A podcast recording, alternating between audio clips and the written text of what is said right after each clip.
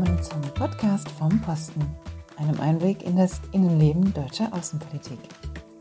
Heute freue ich mich, euch ein ganz besonderes Projekt vorstellen zu dürfen. Ja, so viel sei schon dazu gesagt und zum Rest hört einfach rein. Heute habe ich das große Vergnügen, mich zu unterhalten mit Renate Lehner und Hans Ebbers. Renate ist auf Posten in Kigali. Renate, wo ist das und was machst du da? Also wir sind hier genau im Herzen von Afrika. Äh, Kigali ist die Hauptstadt von äh, Ruanda und ein sehr ziemlich kleines Land, ähm, hügelig, ähm, die Schweiz Afrikas. Und ich bin an der Botschaft ähm, die Leiterin der Presseabteilung, der Verwaltung und auch im Sicherheitsbereich mit aktiv. Hm, und alleine schon an deinen vielen Zuständigkeiten kann man sehen, dass es eine etwas kleinere Botschaft sein muss, weil du dann so viele Sachen auf einmal machen musst. Genau, wir sind eine relativ kleine Botschaft. Wir sind also zehn Entsandte. Ähm, das heißt aus Deutschland entsandte Diplomaten ähm, zusammen mit zwölf Lokalbeschäftigten Ruandern, die uns eben unterstützen im Alltag in den verschiedenen Arbeitsbereichen. Also ich sage immer, wir sind klein, aber fein. Denn nur weil wir eine kleine Botschaft sind, heißt das nicht, dass wir nicht einen großen Bereich abdecken können. Aber das bedeutet eben, dass jeder von uns einen kleinen Bauchladen hat. Und neben deinem Bauchladen hast du, glaube ich, auch noch einen Hund zu Hause. Wann bist du auf den Hund gekommen? Wir haben einen äh, südafrikanischen äh, Mastiff, einen Burbul, also eine afrikanische Hundesorte. Wir sind jetzt zum vierten Mal auf den Hund gekommen und ehrlich gesagt, lustigerweise das erste Mal auch, als wir in Afrika auf Posten waren, nämlich in Sambia. Und äh, das ist also unser viertes Tier und ähm, das zieht eben jetzt mit uns um die Welt und ist eben gerade hier äh, mit uns in Ruanda. Und ich bin auch auf dich gekommen wegen Hunden, aber nicht wegen deines eigenen, sondern äh, wegen eines Berichtes, den äh, die Botschaft Kigali geschickt hatte. Und zwar hattest du den geschrieben und es ging darin um ganz besondere Spürnasen und ein Projekt, was äh, durch die Botschaft in Ruanda jetzt laufen kann. Und darüber wollen wir uns heute unterhalten. Willst du vielleicht kurz sagen, was das für ein Projekt ist? Ja, sehr gerne. Also wir haben momentan eben fünf Hundenasen in der Ausbildung. Die sollen ähm, künftig Covid erschnüffeln.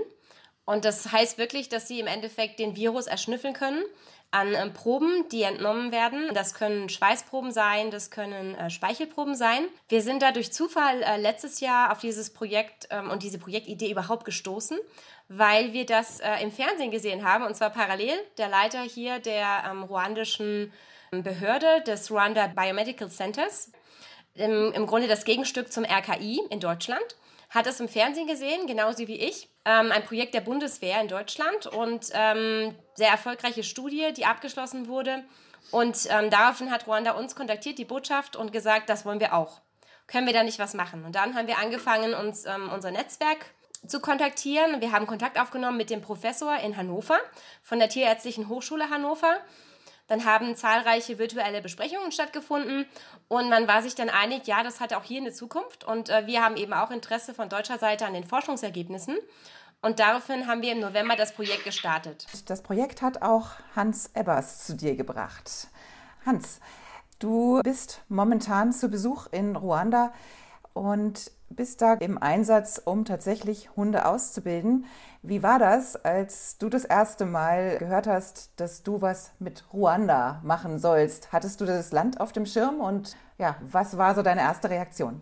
Also, ich sag mal, abgesehen von Ruanda war es ja so, äh, wie die Renate gerade schon beschrieben hat. Die Bundeswehr zusammen mit der Tierärztlichen Hochschule Hannover, die hat letztes Jahr im April, als gerade Covid so richtig ausgebrochen ist, haben wir wie gesagt, dieses Projekt gestartet, diese Untersuchung, diese Studie gestartet. Ich war dort mit eingebunden als Trainer und mit Abschluss der Studie ja, kamen sozusagen viele Anfragen zur Bundeswehr und zur Tierärztlichen Hochschule.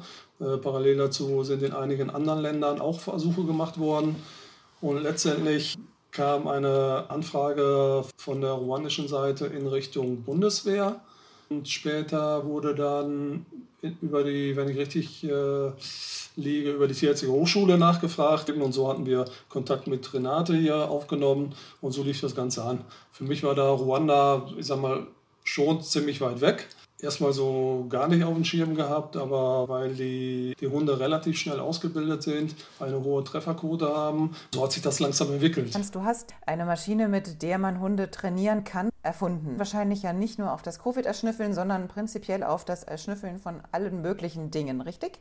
Genau, der ausschlaggebende Punkt war jetzt noch nicht mal Covid, weil als wir mit dieser Maschine angefangen haben zu experimentieren, da war Covid noch gar nicht auf dem Plan. Da ging es hauptsächlich um Sprengstoff, Rauschgift oder andere Gerüche. Im Prinzip lassen sich ja alle Gerüche dort austauschen und äh, der Hund ist ja in der Lage, wenn ein Geruch für Belohnung steht, wird er den, weil er seine Belohnung haben möchte, auch wieder suchen wollen. Das funktioniert bei uns genauso, weil bestimmte Handlungsabläufe, die wir oft machen, unabhängig vom Geruch, beim Geruch auch. Aber je öfter eine bestimmte Handlung oder der Geruch beim Hund für Belohnung steht, je fester ist dieses Band, diese Verknüpfung im Gehirn. Vielleicht sollten wir was zu der Maschine sagen. Also das Beeindruckende, was wir eben im Fernsehen gesehen haben, ist eben diese Maschine. Das muss man sich vor so vorstellen, das ist ein Kasten mit sieben Löchern und jedes Loch kann zwei Proben positiv und negativ im Hintergrund ablaufen lassen. Das heißt, die Proben rotieren nach einem Zufallsprinzip, was der Computer aufzeichnet und auch gesteuert werden kann, sodass der Hund im Endeffekt an diesen Löchern schnüffelt. Und wenn er merkt, es ist Covid, dann äh, bekommt er eine Belohnung. Automatisch macht es Klick und es fällt unten aus der Maschine, aus so einem Trichter, was zu essen raus. Ausgebildete Spürhunde können innerhalb von einer Woche mit dieser Maschine trainiert werden, Covid zu erschnüffeln. Und das war eben das Spannende, warum auch eben Ruanda gesagt hat, sowas müssen wir haben. Und wir haben eben in der ersten Projektphase diese Maschine finanziert. Mit dieser Maschine eben zusammen gehört dieses Training. Es wurden fünf neue Hunde in Holland beschafft. Die wurden ausgebildet und äh, wurden dann eben äh, nach Ruanda gebracht und dann hat er eine zweite Trainingseinheit hier angehängt. Und ähm, jetzt sind wir quasi eben inzwischen schon in der zweiten Projektphase, wo es eben darum geht, dass wir festgestellt haben, bei der ersten Phase, die Trainer brauchen einfach mehr Übung, die Hunde brauchen auch mehr Übung an der Maschine und eben auch an Trainingsinhalten. Und deshalb wurde Hans wieder eingeladen und ist jetzt äh, seit, ähm, wann bist du wieder hier? Seit zwei Wochen eben wieder hier, um Ruanda zu unterstützen. Und jetzt mal ganz doof gefragt, wie kriegt man Covid in die Maschine? Also ich versuche mir das so vorzustellen. Habt ihr jetzt Viren extrahiert? Die sind ja nun winzig klein. Und was ist das, was ihr dann in diese Maschine reintut? In der Studie, äh, die wir in Deutschland durchgeführt haben, haben wir versucht am Anfang auch direkt Speichelproben zu benutzen, weil ganz am Anfang wollten wir hundertprozentig sicher sein, dass wir auch die richtigen Gerüche haben. Und diese im Speichel, weil Covid sich ja am Anfang sehr oft auch in den Bronchien, in den Atemwegen festgesetzt hat, haben wir eben Speichelproben genommen. Die wurden aber aus Sicherheitsgründen inaktiviert, dass es also keine Ansteckungsgefahr gibt. Da gibt es also mehrere Verfahren, um das zu machen. In der Studie haben wir das eben mit einem bestimmten Medikament gemacht. Das heißt natürlich, dass auch die negativen Proben genauso behandelt werden müssen wie die positiven, damit es keine Unterschiede gibt. Aber wir haben in der Tat am Anfang mit Speichelproben gearbeitet. Die Anschlussstudien, die haben dann auch gezeigt, dass der Hund das 1 zu 1 zum Beispiel auf Schweißproben übertragen kann. Die besten Ergebnisse sind eben 100% Baumwoll. Tupfer zum Beispiel, ob das jetzt gut ist, oder diese, diese Schminkpads, diese Baumwollpads sind, über den Unterarm streichen oder über die Stirn. Und dann hat man eigentlich Moleküle in diesem Baumwolltupfer. Bei Viren äh, haben erstmal so keinen Geruch. Aber das Interessante ist, und das ist zum Beispiel bei Influenza, bei Grippe genauso, die Zellen im Körper, die durch die Viren befallen sind, geben einen ganz bestimmten Geruch ab. Du hast gesagt, anfangs wurden die Speichelproben auch dann natürlich zur Sicherheit aller, die damit gearbeitet haben, eben deaktiviert, damit da keine Ansteckungsgefahr bestand. Wird das mit dem Schweiß auch gemacht? Muss das auch gemacht werden? Weil ich mir natürlich vorstelle, wenn man das jetzt wirklich an der Grenze oder an ja, verschiedenen Stationen, wo viele Leute irgendwo rein wollen, einsetzen möchte, dann muss es ja schnell gehen. Kann man diese Viren recht schnell deaktivieren oder bleiben die als Schweiß jetzt aktiv, weil es gar nicht so eine große Konzentration gibt, dass es gefährlich wäre? Also es hat mittlerweile sehr viele oder haben sehr viele Studien auf diesem Gebiet stattgefunden. Äh, am Anfang war auch die große Frage, können sich Hunde infizieren, wenn wir mit Hunden arbeiten? Das können Hunde aber soweit nicht. Äh, das war Voraussetzung, damit wir erstmal die Hunde da überhaupt sicher arbeiten können. Mit welcher Trefferquote erkennen die Hunde eine Erkrankung? Also sehr viel hängt wirklich vom Training ab äh, und wie viel Hilfen man gibt, äh, weil der Hund ist immer beeinflussbar durch seine Umwelt, durch den Hundeführer. In der Studie, jetzt unter klinischen Bedingungen, sage ich mal, da haben wir im Prinzip Trefferquote von zwischen 85 und 95 Prozent. Also ähnlich wie ein PCR-Test. Ja. gegenüber dem PCR-Test oder den ganzen Testverfahren muss man einfach nochmal sagen, dass eine bestimmte Virenlast im Körper vorhanden sein muss, damit unsere gängigen Tests überhaupt anschlagen. Das muss bei dem Hund nicht so sein. Der würde den Geruch auch viel früher erkennen, bevor unsere Tests überhaupt anschlagen. Das Verfahren wird aber bislang nur getestet und auch in Ruanda noch nicht aktiv eingesetzt. Habe ich das richtig verstanden? In einigen Ländern wird es eingesetzt. Es gibt eine weltweite Hunde-Corona- Gruppe, äh, wo auch die WHO mit involviert ist. In Dubai zum Beispiel werden die eingesetzt, in Libyen werden die eingesetzt. In Finnland? In Finnland am Flughafen mhm. werden sie eingesetzt oder ich weiß nicht, ob es noch aktuell ist. Nach der letzten Veröffentlichung hat zusammen mit der Tierärztlichen Hochschule Hannover eben das Land Niedersachsen Interesse daran gefunden und nächsten Monat startet eine Machbarkeitsstudie in Niedersachsen, wo mehrere Konzerte angesetzt werden und wo die Hunde dann dort mit eingesetzt werden. Also die Idee hier in Ruanda ist im, Grunde der Einsatz am Flughafen, aber eben auch der Einsatz einer mobilen Hundetruppe, die, wenn irgendwo Cluster ausbrechen, ähm, einfach hingeschickt werden kann, um festzustellen, wo genau liegt der Virus, bei welchen Gruppen. Der Vorteil ist nämlich eben auch, dass ähm, der Hund kann also nicht nur eine Probe testen, sondern man könnte im Grunde auch eine ganze Schulklasse testen. In einer, sage ich, Schüssel, wo man die Proben reinpackt und der Hund könnte im Grunde mhm. sagen, in dieser Klasse ist jemand positiv. Und dann würde man eben nochmal einen Einzeltest machen. Und so könnte man das eben auch äh, in einem Krankenhaus machen, man könnte das auch in einem Gebäude machen, in einem Ministerium, in, in einer größeren Abteilung, sodass der Hund im Endeffekt innerhalb von Sekunden sagen kann, in einer Gruppe von bis zu so und so viel Personen ist eine positive. Und so kann man natürlich viel schneller agieren, als wenn man eben auf das Testergebnis von einem PCR-Test wartet weil das hier in der Regel schon noch so um die sechs Stunden dauert. Und das wäre auch der große Vorteil. Man könnte wirklich freie Zonen schaffen, weil es muss schnell gehen. Die gängigen Schnelltests, die wir haben, haben eine Zuverlässigkeit, äh, wenn man keine Symptome hat, von ungefähr 50 Prozent. Bei einem Schnelltest mit sozusagen Erkrankungen oder mit Symptomen, da, der ist in der Tat auch zuverlässiger. Der liegt, ich glaube, so bei 85 Prozent.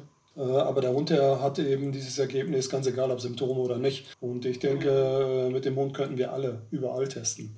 Ganz egal, ob das äh, eben im Schulbereich ist, wo man ganze Schulklassen testen kann, ob das im Flugzeug ist, an den Grenzen ist oder selbst in der Fußgängerzone. Da kann jeder durchlaufen, sich eben testen lassen. Was man natürlich wissen muss, die Hunde können natürlich nicht 24 Stunden arbeiten, sondern arbeiten halt immer in Zeitsequenzen, weil es eben Tiere sind. Aber es ist schon beeindruckend zu sehen, wie ein Hund im Grunde 200 Proben in der Stunde schaffen kann. Was im Endeffekt in der heutigen Zeit, wenn man sich die Flugzeuge anschaut, also im Grunde ein Flugzeug sein kann. Da könnte man also so eine ganze Maschine mit zwei Hunden locker abdecken. Dann müssten die Personen also auch nicht in Quarantäne, sondern würden eben kurz am Flughafen warten und könnten nach ein paar Minuten im Grunde dann wieder ihrem, ihrem Alltag folgen, ins Hotel fahren oder was auch immer. Du hattest jetzt erwähnt, Chance, dass du die Hunde mitgebracht hast und jetzt auch an der Ausbildung der dortigen Ausbilder weiterarbeitest, wenn ich das richtig verstanden habe. Das heißt, die Hunde sind jetzt alle festen Menschen zugeteilt worden und müssen mit diesen Menschen zusammen natürlich auch nochmal lernen, wie das Ganze funktioniert, richtig? Ja, das, das muss man dazu sagen, das System ist ein bisschen anders als bei uns in Deutschland oder in Europa. Bei uns ist es in der Tat so, dass die Diensthunde einen festen Diensthundeführer zugeteilt sind. Die wohnen in der Regel auch mit dem zu Hause, die sind äh, mit in der Familie oder im Garten und der kümmert sich auch nach Feierabend um seinen Hund. Äh, das ist hier nicht ganz so. Zum einen, glaube ich, sind gar nicht alle so mobil. Also ein Fahrzeug hier ist wesentlich teurer als bei uns in Deutschland zum Beispiel. Von den Hundeführern, haben, ich glaube, die wenigsten haben ein eigenes Auto, sodass der Transport dort schwer ist. Die Hunde werden hier also in dienstlichen Anlagen gehalten und der Diensthundeführer hat dann in seiner Dienstzeit einen fest zugewiesenen Hund. Zusammen mit dem Diensthundeführer, die übrigens auch neu auf diesem Gebiet sind, versuchen wir jetzt ein einsatzfähiges Team zu formen. War auch noch mal eine Frage an dich, Renate. Du bist mit Hund in Ruanda. Ich war tatsächlich zuletzt auf Posten in Prag. Tschechien gilt als das Land, in dem die Menschen die meisten Hunde haben, noch mehr als in Deutschland. Ich würde mir aber vorstellen, dass das in Ruanda vielleicht nicht ganz so verbreitet ist. Oder ist das auch ein beliebtes Haustier? Also inzwischen gibt es schon einige Familien, ruandische Familien, die einen, Hund besitzen, aber dann eher als Sicherheitshund, der draußen lebt und nicht als Familienmitglied. Das machte eben auch die ähm, interkulturelle Zusammenarbeit am Flughafen, das Durchdenken, wie könnte man die Hunde einsetzen. Nehmen wir eben Proben direkt vom Menschen oder eben nehmen wir Proben über, ähm, ne, also Schweißproben mit einem Wattepad ähm, ist eben eine Überlegung, die hier kulturell und interkulturell sehr wichtig ist und wo wir eben auch länger diskutieren mussten. Inzwischen, wie gesagt, sind, gibt es mehr Hunde. Ich war also vor zehn Jahren schon mal hier auf dem Posten. Da gab es also wirklich nur vereinzelt Hunde. Jetzt inzwischen sind sie halt eben als ähm, Sicherheitshunde eingesetzt äh, und bewachen eben das Grundstück nachts draußen, aber sind also nur teilweise wirkliche Haustiere und Familienmitglieder, sondern werden eher ja, zum Dienst eingesetzt. Und Hans, was sind das denn für Hunde, die du jetzt mitgebracht hast? Müsste das eine spezielle Rasse sein oder ist das eigentlich egal? Also grundsätzlich funktioniert die Nase bei jedem Hund ähnlich. Die ausschlaggebende Frage ist immer, wie ist die innere Motivation der Hunde zu arbeiten. Es gibt ja, wenn wir an unsere Familienbegleithunde denken, die auch sehr genügsam sind, äh, wenn sie nichts machen und morgens und abends ihr Fresschen kriegen oder mal eine Runde Gassi gehen. Für einen dienstlichen Bereich oder wenn die Hunde ja doch zuverlässig arbeiten müssen zu jeder Tages- und Nachtzeit, brauchen wir Hunde, die eine hohe Motivation haben. Ob das jetzt äh, belgische Schäferhunde sind, deutsche Schäferhunde oder ob das äh, holländische Herder sind oder aber auch auf der anderen Seite muss man dazu sagen, äh, zum reinen Suchen bieten sich da auch Labradore an, da bieten sich äh, Cocker Spaniel, Springer Spaniel oder Border, ganz egal. Hauptsache die Motivation ist da. Hier vor Ort sind jetzt zwei Labradore, zwei Malinois, also belgische Schäferhunde und ein deutscher Schäferhund. Du hast die Hunde auch selbst ausgewählt für den Job? Zum Teil, ja. Die Hunde sind beschafft worden über einen äh, Hundehändler aus Holland. Und dort bin ich hingefahren, habe mir die angeguckt, habe dann mit zwei Kollegen hier aus Ruanda, die auch dort runtergekommen sind, haben wir uns die Hunde ausgesucht, festgelegt um zu sagen, okay, die Hunde scheinen geeignet zu sein. Was glaubt ihr, wann wird das Ganze wirklich auch in den praktischen Einsatz gehen? Letztendlich steht und fällt alles mit einer politischen Entscheidung. Wenn man allerdings die Vorteile sieht, dann hoffe ich, dass das umgesetzt wird. Und hier in Ruanda kann ich das jetzt so gar nicht sagen. Jetzt hier am Flughafen ist auch die Frage, wie die Hunde jetzt absuchen sollen und, und was genau. Die Zuverlässigkeit der Hunde steigt hier auf jeden Fall im Laufe des Trainings. Und ich bin zuversichtlich, dass wir in eineinhalb Wochen die Hunde so weit haben, dass sie eigentlich zuverlässig arbeiten können. Bloß dann muss das äh, Training und die Ausbildung entsprechend weitergehen. Man kann die Hunde dann nicht sagen, die sind ausgebildet, jetzt parken wir die nochmal eben zwei Monate wieder irgendwo und dann holen wir die raus und wollen dann doch einen Einsatz machen. Also das Training diesbezüglich muss immer wieder aufgefrischt werden. Also hier in Ruanda ist es im Endeffekt jetzt so als sechs, sechs angelegt. Das heißt, wir sind jetzt im Grunde ähm, in dem ersten, im ersten Monat und wir machen eben einmal die Woche gibt es so eine Manöverkritik, um, um zu sehen, wo sind die Schwachpunkte, wo gibt es Verbesserungsvorschläge. Und da steht eben die nächste Sitzung jetzt am Freitag an. Und da müssen wir eben dann schauen. Es liegt natürlich auch daran, dass die Performance der Hunde, also die Hunde sind sehr unterschiedlich. Äh, Hans hat ja gesagt, was das für Rassen sind. Aber jeder Hund hat auch seinen eigenen Charakter und reagiert eben auf den einen Hundeführer oder auf, die, auf das eine Szenario besser oder schlechter. Ähm, und da sind wir eben auch dabei, ähm, jede Woche zu eruieren, okay, so eine, so eine Art Ranking, wo stehen denn jetzt die Hunde? Das macht es eigentlich relativ spannend, finde ich. Äh, Am Ende des Lehrgangs müssen alle in der Lage sein, sowohl die Trainer wie auch die Hundeführer, dieses Projekt dann weiterzuführen und die Hunde auszubilden. Und darum liegt der Schwerpunkt jetzt in dieser Zeit nicht nur auf Hunde, sondern genauso darauf, das Wissen zu vermitteln, dass die Hundeführer und die Trainer in der Lage sind, es zu schaffen, ja. zusammen als Team. Weil man muss ja ganz klar sagen, die, die sind sehr engagiert und wollen das, aber die Akzeptanz des Hundes ist hier nicht so wie bei uns in Europa. In Europa, da sind wir seit Jahren, vertrauen wir darauf, seit Jahren machen wir Lehrgänge, wir machen sehr viele Studien. Die Hundeführer, die werden gefördert, ausgebildet, ausgesucht vorher. Ja, ich denke, das kommt hier alles jetzt so. Und die meisten Hundeführer haben eben auch den Hund zu Hause ne? und sehen also quasi im Alltag, wie der Hund reagiert. Und da das eben hier nicht zum Grundprinzip gehört, macht es es natürlich etwas schwieriger, bestimmte Verhaltensweisen vom Hund zu verstehen, die man vielleicht kennt, wenn man selber Hundebesitzer ist und den Welpen von klein auf sieht und sieht, wie ein Hund also auf Kommandos reagiert, ne? Sitz, Platz. Das sind einfach Dinge, da, äh, da mussten wir im Grunde hier, also Hans musste hier bei Null anfangen. Und das macht es natürlich dann, also ist eine große Herausforderung, macht es spannend aber eben auch muss man eben eine gewisse Flexibilität mit, mitbringen, damit wir das hier zu einem guten Ende führen. Unter welchem Schema läuft denn das Ganze jetzt in der Botschaft bei euch? Ist das wissenschaftliche Zusammenarbeit? Ist das wirtschaftliche Zusammenarbeit? Wie habt ihr das äh, mit Ruanda vereinbart? Ja, das ist eine sehr gute Frage und berechtigt. Also es läuft bei uns als Kleinsthilfeprojekt im Rahmen der Projekte vom Auswärtigen Amt. Ähm, da können wir also ähm, die Zivilgesellschaft unterstützen, aber eben auch staatliche Einrichtungen, die im Interesse der Bevölkerung, im Interesse der Gesellschaft äh, sich einsetzen und arbeiten. Und da ähm, haben wir das eben über den Kleinsthilfeprojektfonds gesteuert. Das macht also einmal die Kollegin, die ähm, hier vom äh, BMZ abgeordnet ist an die Botschaft. BMZ ist das Ministerium für wirtschaftliche Zusammenarbeit. Und wir bilden da eben das Team. Also ich bin eher der ähm, Focal Point für die Hundefragen, weil sie selber keine Hundebesitzerin ist. Und die interkulturellen Diskussionen, wogegen eben die Kollegin insbesondere die Projektabwicklung ähm, regelt und da eben schaut, dass der Projektplan stimmte, dass der Zuwendungsvertrag entsprechend geschlossen wurde und eben auch die Mittel überwiesen wurden und dann auch nachverfolgt wird ähm, in der Evaluierungsphase, ähm, dass die Mittel auch entsprechend richtig eingesetzt worden sind. Und äh, zum Thema Hundefragen noch eine letzte persönliche Frage an dich. Du hast jetzt Hans bei dir, ähm, abends habt ihr Zeit. Nutzt du es auch, um deinem Hund noch was beizubringen und wenn ja, was? Also man muss dazu wissen, also unser Hund heißt Picasso. Der, unser Sohn hat ihm, also ihm den Namen Picasso gegeben. Und dieser Hund hat eine wahnsinnige Gemütsruhe, das heißt, den bewegt so schnell gar nichts. Die meisten Hunde reagieren auf Futter oder auf Spielzeug und dieser Hund reagiert weder auf Spielzeug noch auf Futter.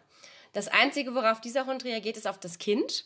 Positiv, das heißt, wenn das Kind der Ansporn ist äh, für den Hund, dann macht der Hund es entsprechend. Sonst ist der in seinem Charakter etwas äh, gemütlicher. Also Hans meinte auch, also als Covid-Schnüffelhund können wir Picasso leider nicht einsetzen. Das hätten wir uns natürlich brennend gewünscht, dass wir äh, erfahren, dass Picasso nicht nur einen großen Namen trägt, sondern eben auch entsprechend die Fähigkeiten mitbringt. Aber leider ist dieser Hund einfach nur ein großer, liebevoller, ruhiger Gigant mit 65 Kilo, der, dessen Hauptaufgabe es aus seiner Sicht ist, das Kind zu beschützen. Ja, ich bin sicher, das lastet ihn auch vollkommen aus und ist ja eine ganz wichtige Tätigkeit. Von daher lassen wir Picasso beim Kind und das Kind bei Picasso. Es hat ja immerhin auch diesen tollen Namen ausgesucht. Und euch beiden danke ich ganz, ganz herzlich für dieses spannende Gespräch mit den wirklich super interessanten Einblicken in ein ja doch sehr besonderes Projekt, das ja hoffentlich nicht nur bald wirklich durchstarten kann, um eben zu helfen, Covid-Infektionen früh zu erkennen, sondern sich auch weltweit weiter durchsetzt. Denn ich glaube, wir haben hier eine Gelegenheit, sehr, sehr schnell sehr, sehr viele Erkrankungen zu entdecken, die vielleicht anders auch gar nicht bemerkt werden und damit vielleicht wirklich dieser Krankheit ähm, endlich den Riegel vorzuschieben, den es schon lange braucht. Vielen, vielen Dank für das Gespräch. Sehr gerne, alles Gute waren Renate Lehner und Hans Ebbers im Podcast vom Posten und mein Name ist Rebecca Kaschens. Seit dem Interview sind schon wieder ein paar Wochen vergangen und tatsächlich hat sich auch das Projekt in Ruanda noch einmal weiterentwickelt. Ab November werden Passagiere am Flughafen freiwillig gebeten, sich mit einem Baumwolltuch über die Haut zu streichen und dann diesen Hundetest mitzumachen. Die Superspürnasen schaffen tatsächlich als Team täglich 940 Proben und haben eine Trefferrate von 98,01 Prozent. Ruanda möchte das Projekt jetzt auch ausbauen und fünf weitere Hunde bestellen, die dann auch zur Zucht eingesetzt werden sollen. Ich hoffe, ihr hattet Spaß beim Zuhören. Solltet ihr noch weitere Podcasts hören wollen, findet ihr alle Podcasts unter www.diplo.de/podcast auf der Website des Auswärtigen Amts. Bis zum nächsten Mal.